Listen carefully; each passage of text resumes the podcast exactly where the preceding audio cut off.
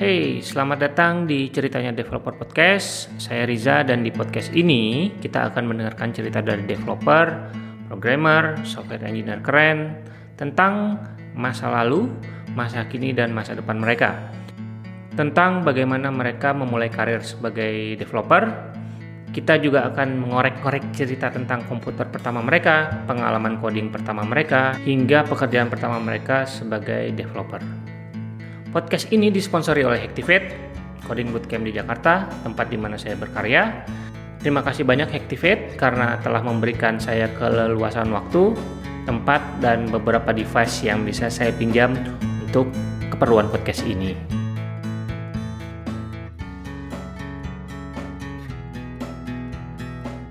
Dan di episode kali ini, uh, saya sudah bersama Mas Adinda Praditya, senior developer Smart Karma saat ini tinggalnya di Singapura. Kita juga udah kemarin udah sempat ketemu ya, udah sempat kopi darat waktu saya ke Singapura beberapa waktu yang lalu. Uh, Mas Dida ini panggilannya Mas Dida uh, ini juga pod podcaster, eh, nama podcastnya Developer Muslim. Uh, bisa dicek di devmuslim.id. Halo Mas ya. Dida. Halo, halo. Uh, Gimana kabarnya? Oke, okay. gimana kabarnya? ya. Baik ya. Uh, boleh ceritain nggak sekarang kesibukannya apa? Kesibukannya selain podcast ya udah hmm. kerja, uh, kerja sama pekerjaan podcast sih. Sekarang jadi um, waktu ngopreknya jadi berkurang. waktu ngopreknya jadi berkurang gara-gara podcast podcast gara-gara podcast iya. oke okay, nanti kita akan cerita uh, apa uh, nanti saya akan tanya-tanya lebih lanjut tentang podcastnya gimana Uh, tapi sebelum itu saya pengen menggali-gali dulu tentang apa cerita. Ini kan ceritanya developer. Jadi cerita gimana ceritanya bisa jadi programmer? Ya, belajar programming itu pertama-tama dari kuliah sih semester 1 di Matematika UI. Matematika UI. Tahun? Ya, tahun 97. 97. Ya, tahun 97 itu pakai Pascal, itu ya pengenalan uh, pemrograman, uh, mm -hmm. ya data struktur gitu standarnya gitu. Ya. Yeah. Oke. Okay. Terus dari uh, apa dari pengalaman pertama kali uh, ngoding itu di kuliah, uh, terus ini kan jurusannya matematika kan? Iya. Yeah. Uh, terus uh, ketertarikan dengan komputer sendiri itu dari kapan sih? Dari kuliah kah atau dari jauh sebelum kuliah? Dari sebenarnya waktu SD udah ya main sebatas main aja sih main komputer. Habis itu uh, komputernya rusak. Komputernya dan rusak. di komputer lagi itu sekitar SMA SMA itu sekitar tahun 95 96 gitu. Mm-hmm. itu kakak yang beli gitu. Terus um, ya dia buat ngerjain apa desain grafis. Tapi ya kita suka ngeliatin aja gitu. Adik-adiknya ini suka ngeliatin dan okay. dia selalu bilang ya komputer itu bukan buat main, tapi buat belajar waktu itu. Jadi hmm. uh, jadi lebih banyak ininya sih secara apa? Secara waktu gitu, jadi emang lebih banyak uh, buat buat belajar sesuatu gitu dibanding buat main game. Walaupun ada lah install beberapa game gitu. Jadi dari awal sebelum kuliah pun sudah udah uh, lama tahu komputer, udah menggunakan komputer pada saat itu digunain buat apa? Selain ya ngegame ada kan? Terus buat apa lagi? Buat desain atau buat? Ya buat desain dulu di SMA gue join majalah sekolah gitu. Oke okay. kayak ya. mading mading gitu ya? Ya mading gitu. Dan ada yang dicetak juga sih. Jadi waktu oh, okay. pakai uh, PageMaker kalau PageMaker. PageMaker ya. Sebelum dibeli Adobe malah Hmm, oke. Okay. Itu ingat nggak komputer pertamanya apa? Speknya? Uh, Pentium 1. Pentium 1. OS-nya Windows? Iya, OS-nya Windows uh, 3 masih 3.1. Oh, Windows 31 ya? Iya. Wow, ya. oke. Okay. nah, dari dari SMA terus uh, ambil jurusan matematika di UI, dapat Pascal ya pada saat itu. Terus yeah.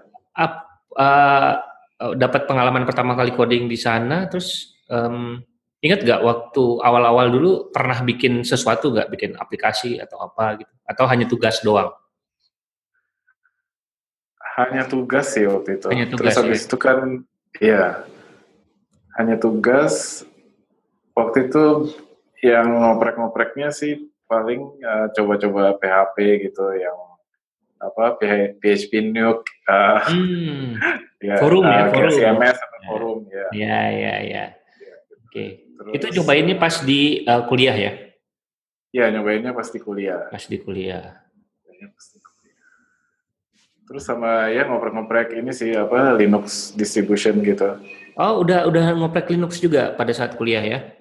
Iya hmm. waktu itu apa ya disuruh kakak. Waktu itu kakak sendiri sih emang nyobain Red Hat waktu itu pertama kali. Terus habis itu ya udah uh, kayaknya mereka waktu itu kan kayak distro itu pada gencar untuk ngasih CD gratis gitu ya. Oh iya iya iya. Benar benar benar. Ah. jadi ya udah cobain aja satu-satu gitu. Cobain satu-satu. Uh, ingat gak dulu distronya yang dicobain apa aja uh, Red Hat Mandrake Mandrake uh, Ubuntu udah ada belum waktu itu Ubuntu enggak belum, malah oh, justru belum, ya? sempat ini ya apa, sempat kayak ya mungkin nggak suka tapi nggak suka karena nggak kenal sih sebenarnya. Hmm. karena yang dicobain itu selama itu uh, bukan Debian base, jadi nggak oh. ngerasain Debian sama sekali gitu. I see. Ya dan kayaknya kan itu kan uh, terlalu rely sama internet kan. Iya. Sementara internet ya waktu itu kan mahal gitu. Mm-hmm, betul. Masih pakai modem. Masih pakai modem. Oke, okay. jadi uh, udah cobain banyak distro. Itu tujuannya buat apa? Hanya nyoba-nyoba doang atau ada project, ada kerjaan atau apa? Lebih ke ini sih, lebih ke apa ya, waktu itu uh, uh, window manajernya gitu, GUI-nya. Oh. Ya GUI-nya itu terus sama uh, ya ini kok apa kayak settingannya beda tempatnya ya, untuk sebagian hmm. sistem hmm. ya kayak gitu-gitu. Oke, okay.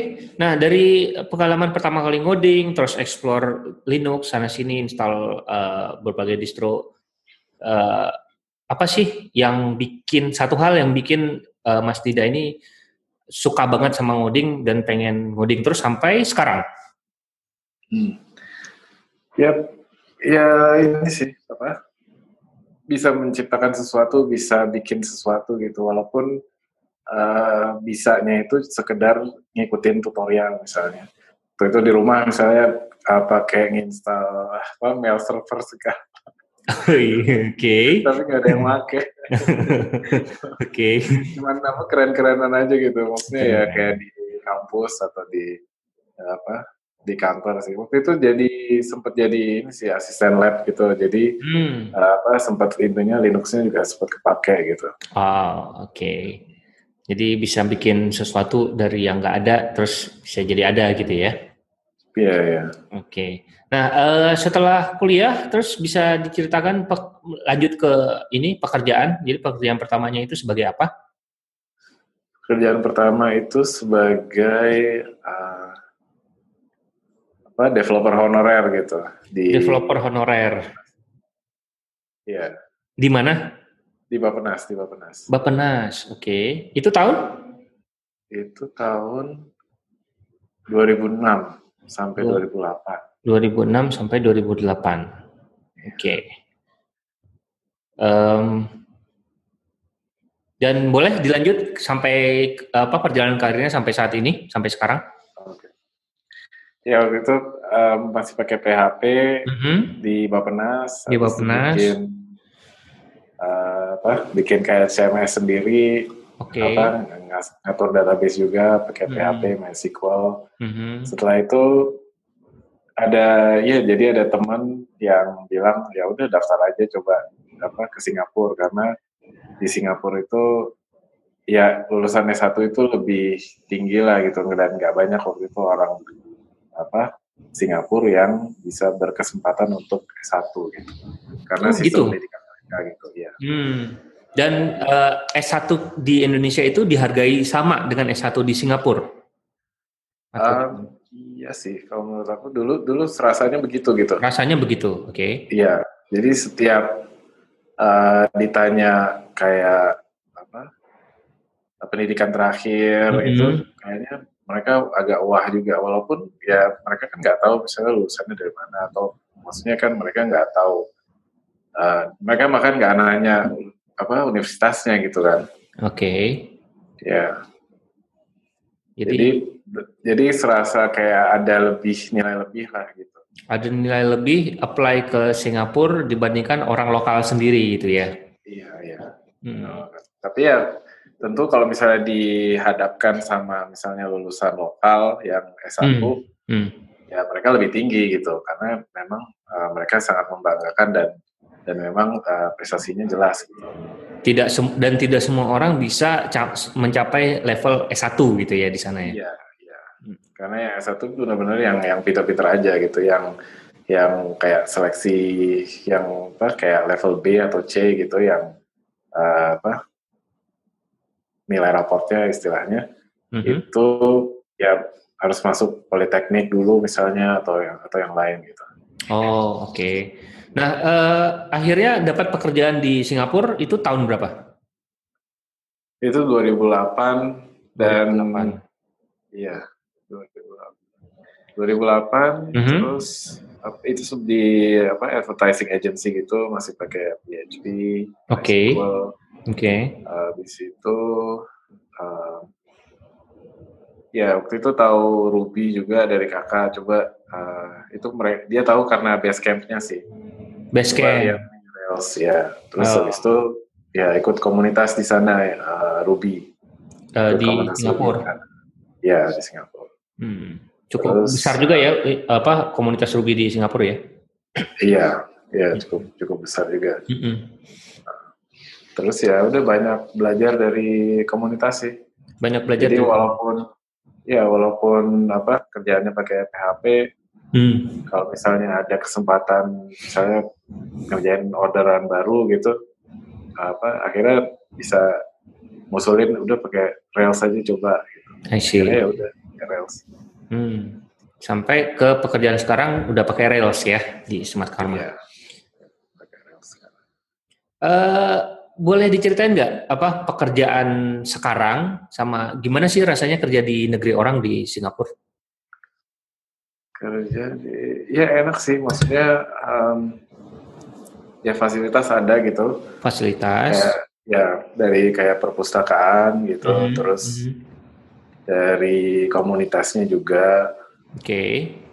Terus apa ya? Ya paling uh, ya harus ini aja harus uh, apa ya? Maksudnya bisa bisa bisa bisa lu bisa berbuat baik, bisa berbuat yang yang apa? dugem-dugem juga bisa gitu. Oke. Oke. Ya, jadi ya ini aja pinter-pinter inilah Hmm. Karena kan ya maksudnya bisa dia dibilang bebas lah gitu. Bebas ya, negaranya oh. agak lebih bebas ya. Tapi kayak misalnya perpustakaan itu ada apa kayak koleksi buku-buku programnya lumayan lengkap. Gitu. Oke. Okay. Kayak misalnya enam bulan terakhir itu udah kayak udah ada gitu. Hmm. Dan kayak iya benar-benar up to date lah. Benar-benar up to date ya. Iya. Jadi instead of kita harus beli buku sendiri, kita bisa ke perpustakaan terdekat dan kita pinjem aja gitu ya. Iya. Hmm.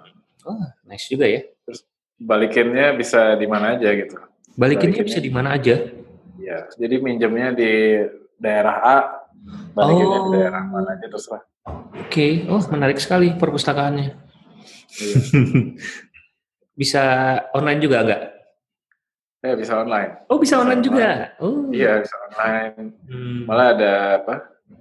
Uh, third party application yang mm -hmm. bisa mengakses uh, apa resource entah itu buku, e-book atau yang lain dari perpustakaannya juga. Oh menarik sekali. Seru ya. Oke, okay, uh, eh, tadi ada pertanyaan yang belum terjawab.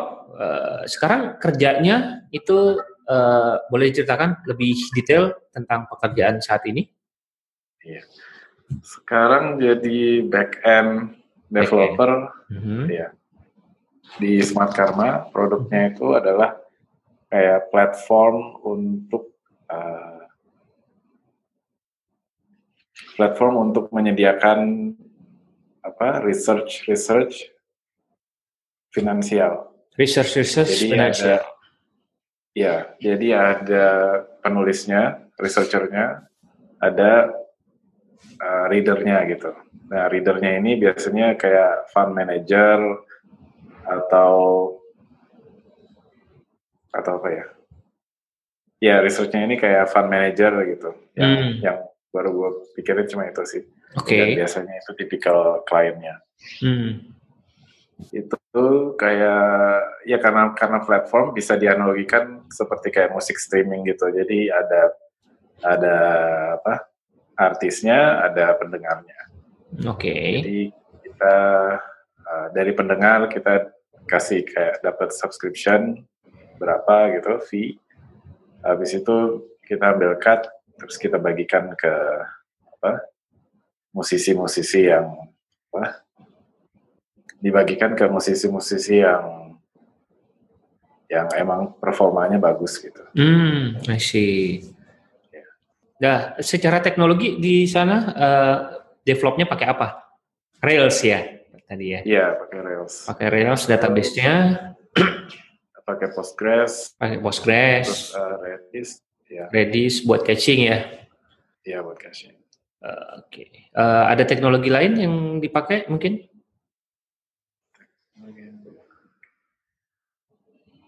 Deploy-nya di mana gitu? AWS atau oh, apa? Iya. Deploy. apa gitu? Apa gitu ya? Pakai machine learning enggak ya? belum. belum. Oh belum. Oke. Okay. Ya masih deploy masih di Heroku sih. Oh Heroku. Lagi coba migrate ke oh. AWS. Oke. Okay. Oke, okay, sudah berapa lama di Smart Karma? Di Smart Karma dari 2014. Dari 2014. 4 tahun. 4 tahun ya. Wah, luar biasa. Lumayan. Untuk IT lumayan lama ya. Oke. Okay. Oke, okay, uh, eh, kita lanjut ke pertanyaan berikutnya. Uh, selama jadi developer dari 2000 ya, dari 2006 uh, profesional yeah. developer sampai 2018 12 tahun. Itu uh, punya momen yang membanggakan nggak selama jadi menjalani karir sebagai developer? Um, Iya sih, terutama kalau misalnya produknya benar-benar dipakai dan produknya berdampak gitu. Hmm. Itu kejadiannya kapan? Apakah akhir-akhir ini atau dulu pernah Ya dulu pernah waktu itu ngerjain uh, kayak platform juga untuk bikin uh, film film indie gitu. Film indie, oke. Okay. Iya. Dan itu dipakai banyak orang ya? Iya, dipakai banyak orang gitu. Hmm. Jadi um, ya bisa nyari sutradara atau bisa nyari uh, okay. casting. Hmm ya komunikasinya mereka semuanya dari aplikasi. Dari aplikasi. Ya. Oke. Okay. Kalau yang sekarang ini lebih apa? Secara teknologi mungkin nggak terlalu apa ya? Nggak terlalu aneh-aneh gitu, mm -hmm. terlalu macam-macam. Tapi mm -hmm. um, ya ini bisa bisa digolongkan baru sih untuk uh, industri ini, untuk industri finansial ini. Secara produknya ya? secara produknya, secara produknya, secara konsep juga. Secara konsepnya.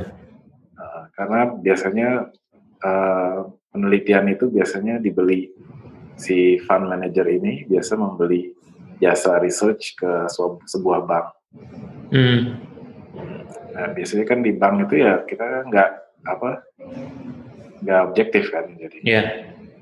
Nah jadi ini kita bikin sesuatu yang independen yang nggak terkait sama bank. Oke. Okay. Um, jadi uh, apa ya? Ya bisa dibilang uh, ya belum ada yang seperti ini gitu. Hmm. Jadi ya cukup membanggakan juga gitu. Cukup membanggakan karena produknya unik dan belum ada ya, belum banyak yang uh, bikin ya. Iya, bahkan kita mau bikin kayak lagi bikin kayak inkubator untuk uh, si research analis ini. Oh, si wow. Jadi kalau misalnya mereka pengen kayak keluar dari bank, mm -hmm. kita kita yang ya inkubatornya gitu. Oh, I see. Untuk bikin perusahaan sendiri. Karena uh, tipikal apa researcher itu kayak gitu. Jadi entah dia dapat apa, entah dia nggak dapat uh, kredit. Mm -hmm. Jadi yang dapat kredit itu atasan-atasannya. Mm -hmm. Atau yang udah di atas ya udah mentok gitu, nggak bisa mm. nggak bisa ke mana-mana lagi karena karena dia mau nulis yang sesuatu yang benar tapi ya terhalang regulasi atau uh, konflik of interest sama banknya gitu. Oh iya iya, iya. wah menarik Jadi sekali. pengen bikin baru, nah kita uh, apa? Kita ikut membantu. Jadi dari situnya apa? Kayak melakukan sesuatu yang bisa merubah. Merubah. Uh, ya, merubah keadaan gitu. Oke, okay. impact ya? Iya, impact sih. Impactnya cukup besar. Nah, kalau uh, momen yang memalukan ada nggak momen yang memalukan itu ya itu lupa apa ngeset environment variable sih. lupa lupa include environment variable gitu ya. Iya. Habis itu kita udah nyari ke mana ke mana salahnya uh, gimana gitu. Uh, uh, tahunnya cuma itu ya, silly mistakes ya. itu berapa lama discovernya sampai akhirnya wah ternyata kurangnya ini gitu. um, berapa lama ya? Mungkin dua jam kali. Dua jam ya, dua jam berkutat dengan kok ini kayak ngebak gitu ya jalannya.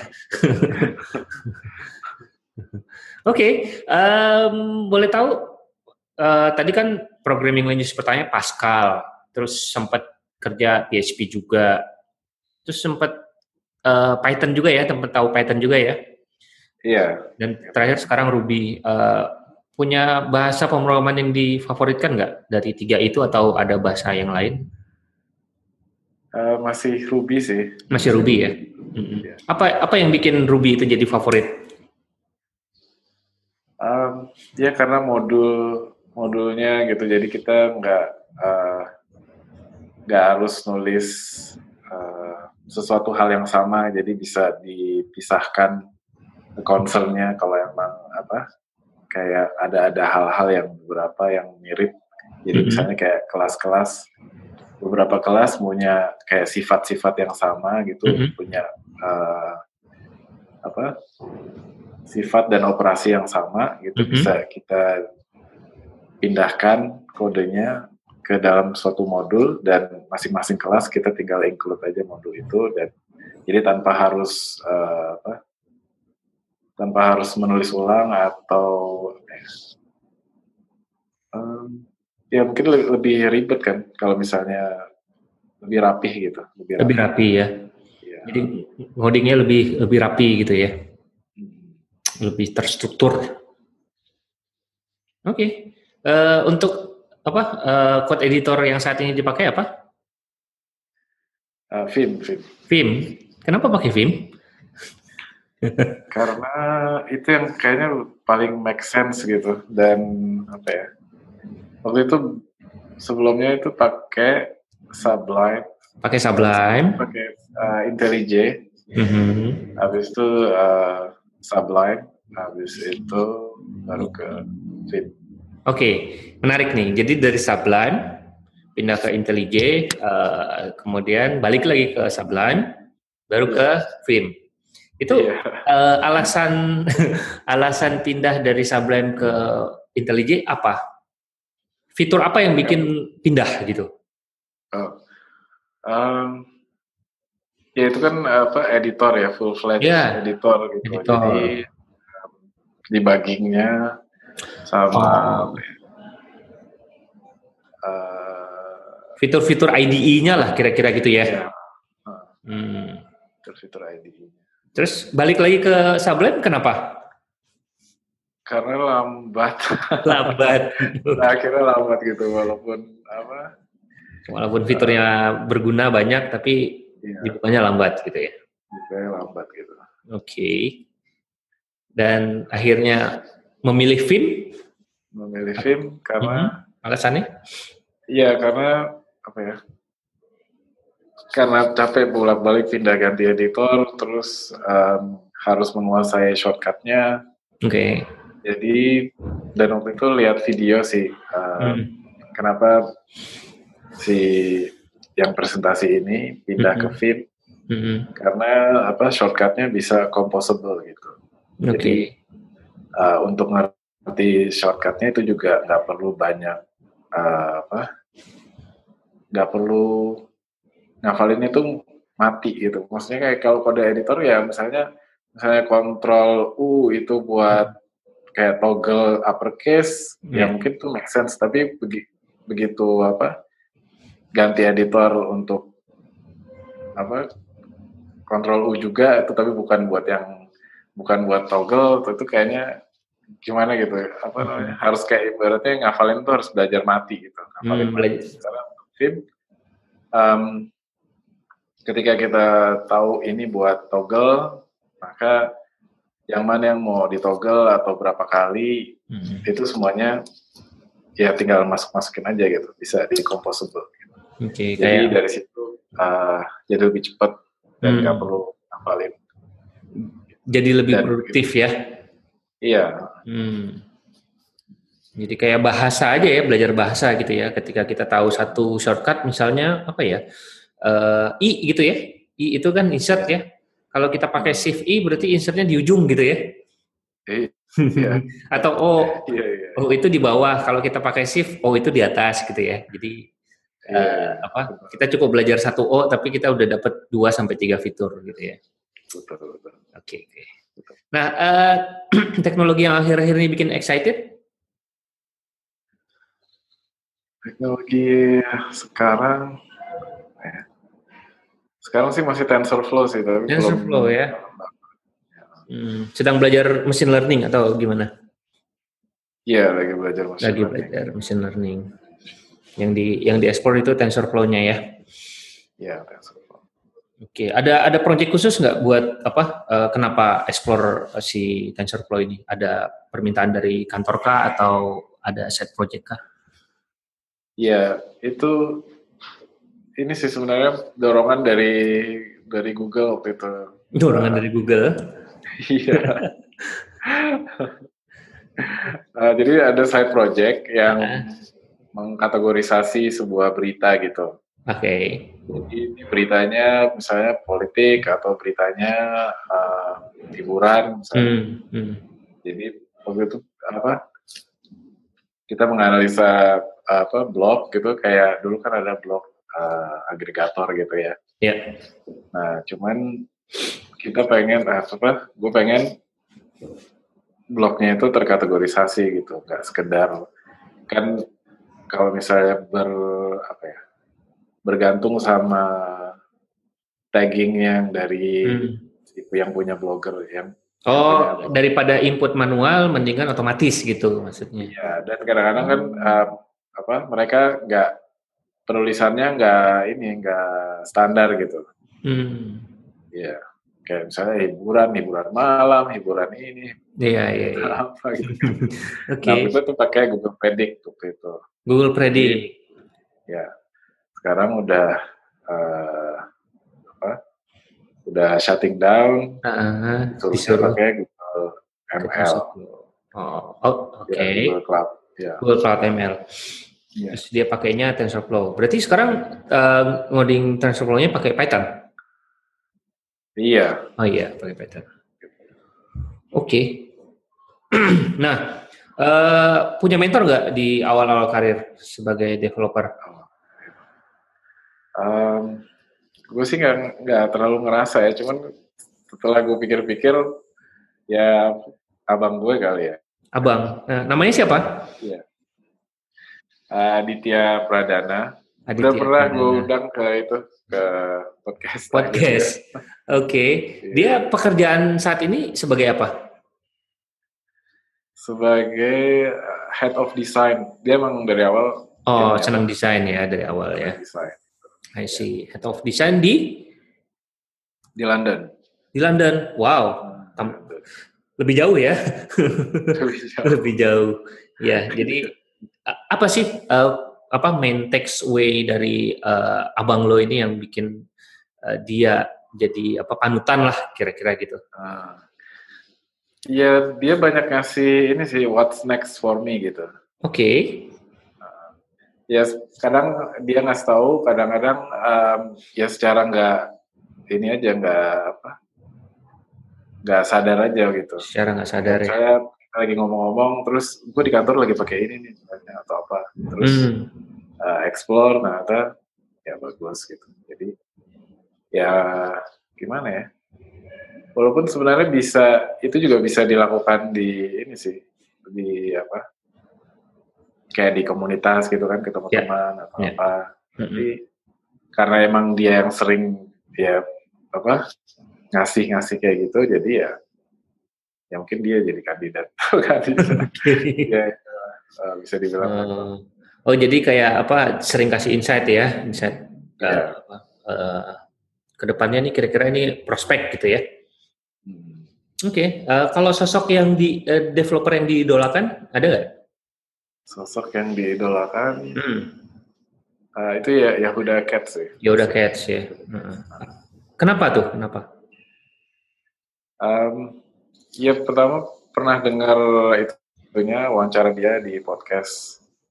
Oke. Okay. Uh, background dia gitu, kayaknya dia juga uh, apa? Kayak anak dari imigran yang di Amerika Amerika.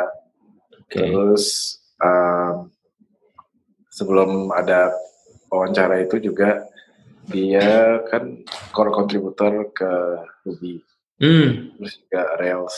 Terus um, Ember juga terakhir ya, kalau nggak salah ya? Yang terakhir Ember gitu. Ember Yarn ya? Iya, Ember dan Yarn. Mm-hmm. Jadi kayaknya apa ya? Ya di mana pun komunitas dia berada, dia benar-benar bermanfaat banget buat buat orang lain gitu. Buat orang lain. Oke. Okay. Nah, um, dengar-dengar kan suka baca juga kan? Boleh nggak? Yeah. Iya. Uh, apa rekomendasikan buku buat teman-teman developer yang saat ini sedang mendengarkan podcast? Rekomendasi buku um, itu sih apa Radical Candor. Radical Candor. Itu bisa dilihat di radicalcandor.com. Mm -hmm. Itu bukunya uh, bercerita tentang apa? Bukunya bercerita gimana kita bisa ngasih kritikan okay. yang jujur, mm-hmm. tapi peduli gitu. Peduli. Iya. Jadi nggak sekedar uh, apa ngatain atau mm-hmm. ya sebodoh gitu. Oke, okay. nggak sekedar ngejudge tapi memang benar-benar kasih feedback yang positif gitu ya. Iya. Oke, okay. oh menarik bukunya. Radical Candor. Iya, itu juga ada podcastnya juga. Ada podcastnya juga. Jadi, binge watching, binge oh. listening tuh. Itu bagus sih. Iya, dia itu coach dari apa? Uh, Jack Dorsey. Jack Dorsey Twitter ya? Iya, terus dia pernah di Apple, pernah di Google. Oke. Okay. Uh, ya.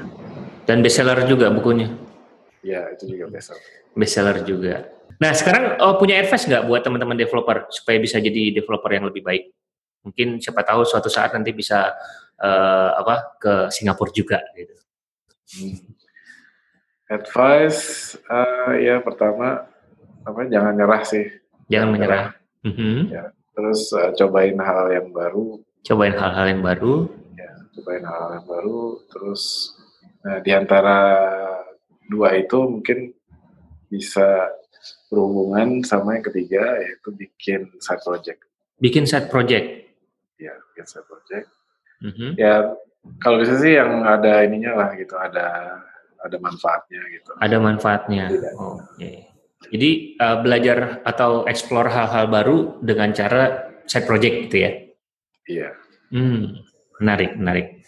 Karena dari side project ini juga kalau misalnya ketemu orang atau ketemu uh, yang lain tuh juga jadi bisa ada bahan obrolan. Hmm. Terus kalau misalnya di kantor lagi perlu ini juga uh, bisa, oh, aku pernah nih ngerjain yang mirip-mirip sama ini. Gitu. Ah, Oke. Okay.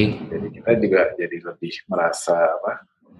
uh, ya tahu banyak lah gitu di jadi hmm. diperhatikan kan sama ke kantor pinter hmm.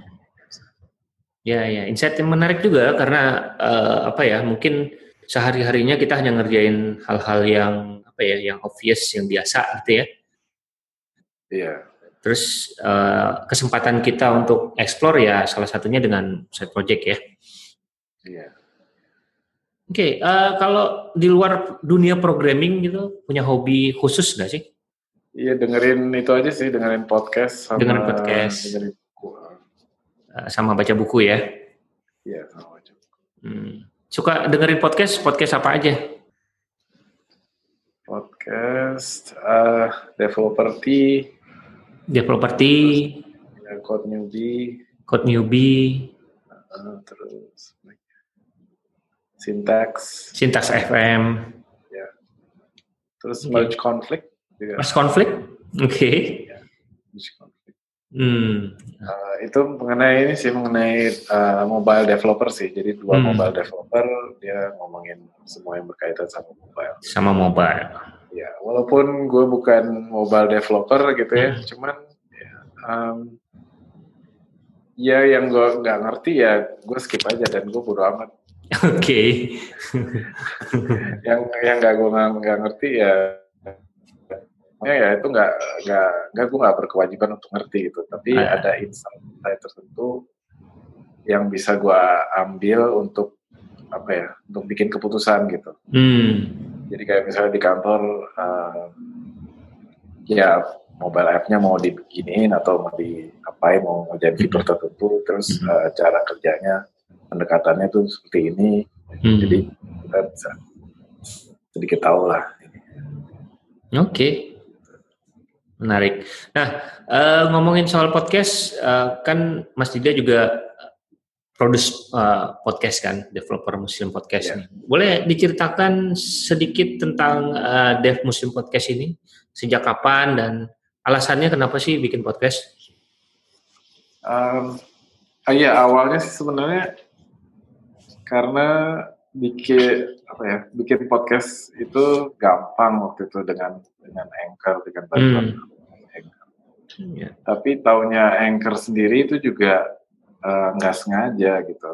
Okay. Uh, karena apa ya waktu itu ya? Karena bisa pakai buat apa Amazon Alexa itu.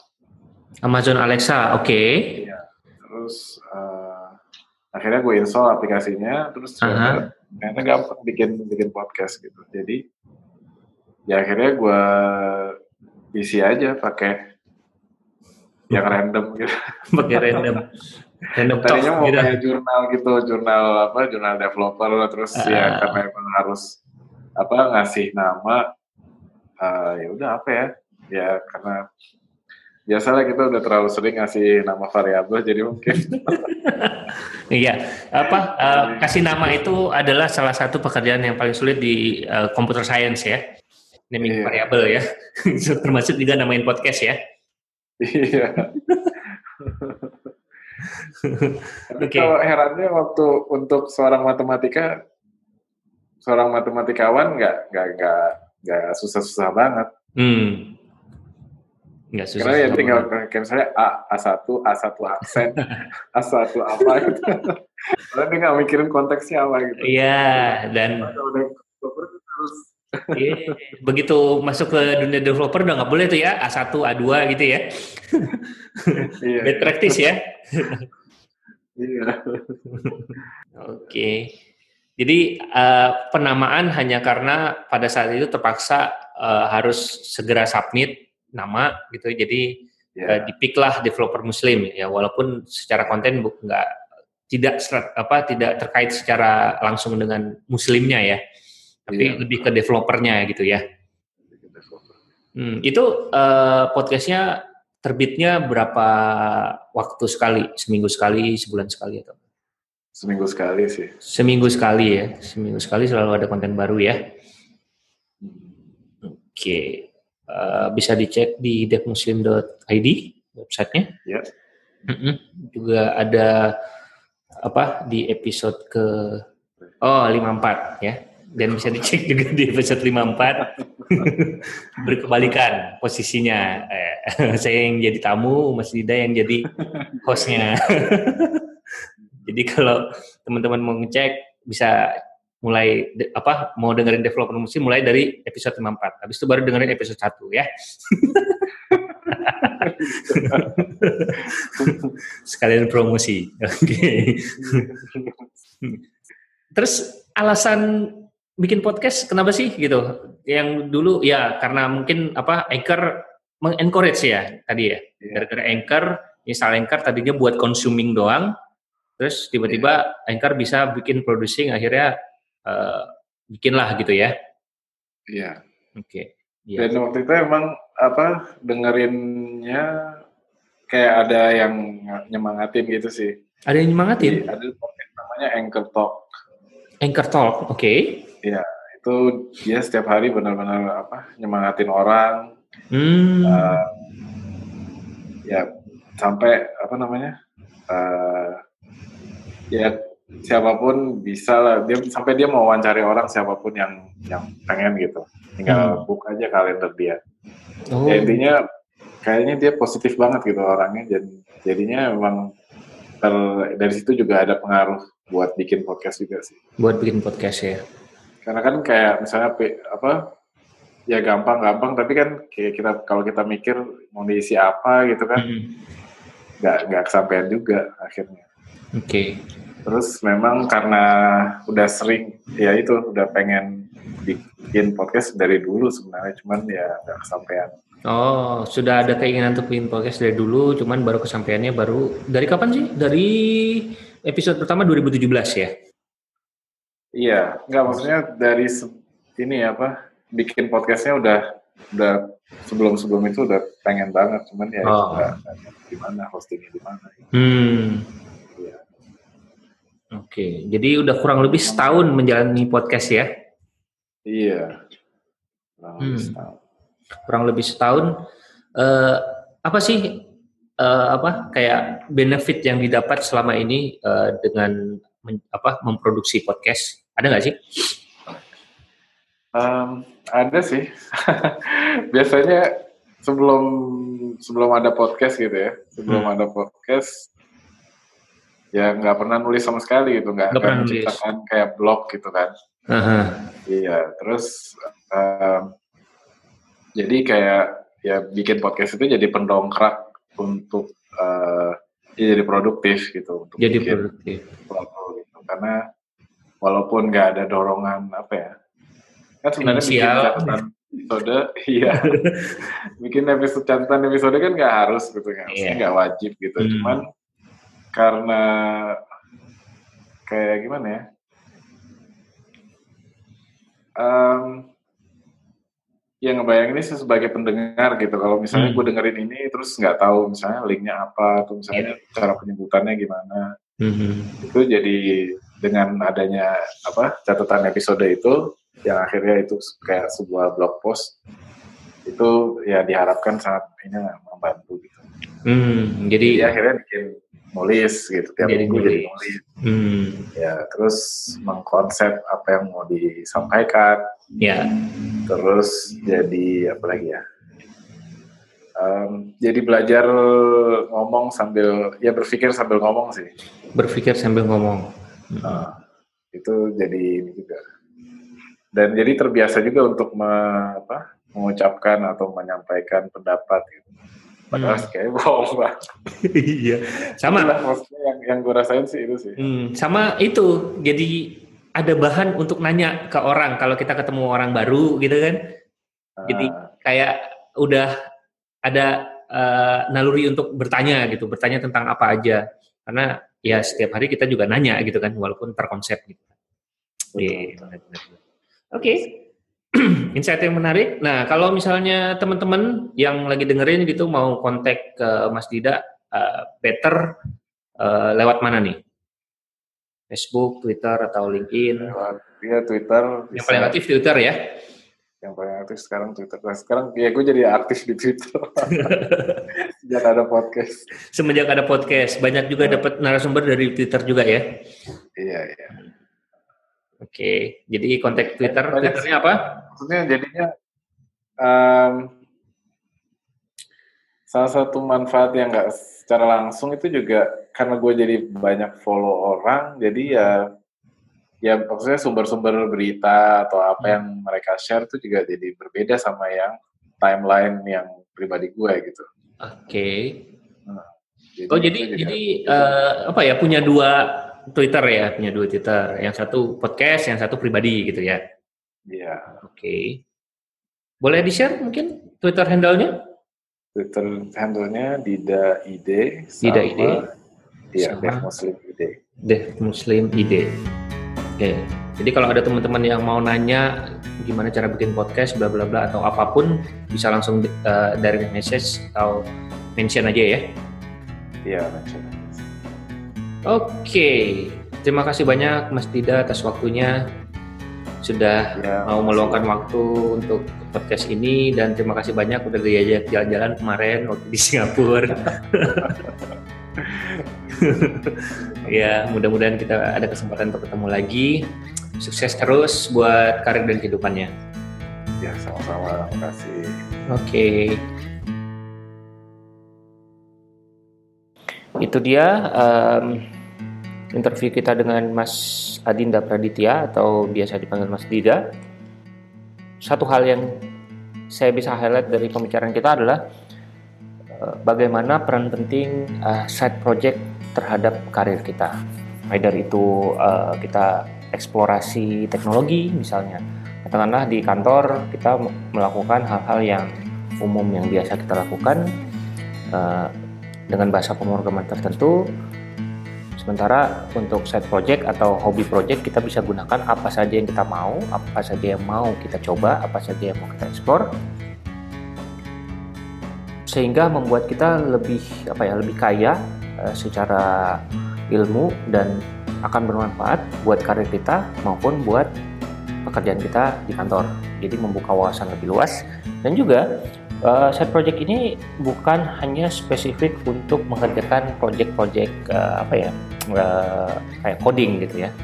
Side project juga bisa seperti uh, buat artikel, produce konten kayak podcast juga termasuk salah satunya. Jadi kalau teman-teman apa ya punya keinginan untuk produce konten ya produce aja, baik itu mau video, audio, mau artikel, uh, mau apa pun uh, Twitter uh, misalnya kasih tips and trick gitu-gitu juga itu merupakan bagian dari side project yang bisa membuat kita berbeda dengan developer yang lain.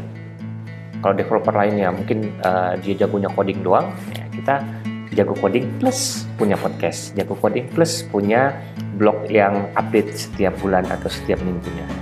Jadi sampai di sini aja episode uh, kita dengan Mas Adinda Praditya atau Mas Dida. Kritik dan saran atau sekedar hai boleh kirim ke email rizafahmi@gmail.com atau DM di Twitter @rizafahmi22.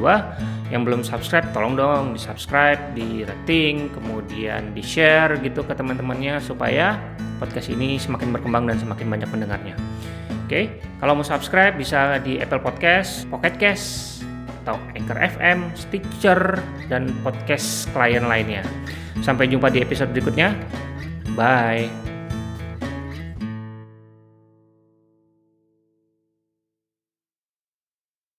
Uh, Ainun Najib kali. Ainun Najib, oh ya, yang sekarang di Grab ya?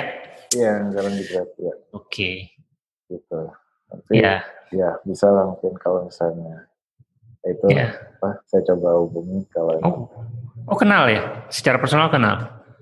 Ah nggak deket-deket banget oh nggak deket-deket banget. Oke. Okay. oke okay, dulu nggak tahu gimana nggak tahu mudah-mudahan off record. Yang ini yeah. terserah sih selalu bisa off record atau enggak oh, kadang-kadang masih suka apa ya suka mimpiin dia gitu. Oh ya? Wow. Padahal nggak ada ada hubungan apa kerjaan atau uh, apa gitu nggak ada tapi suka ketemu di mimpi gitu ya. Paling kalau lagi apa ke mall juga suka ketemu sih. Oh sering ketemu juga ya. Hmm, satu satu ini satu uh, area gitu. ya, kalau mallnya di Orchard ya. Satu neighborhood gitu kan. Iya malah justru terakhir tuh apa sempat mimpiin dia tuh udah pindah ke Google gitu. oh ya, wow.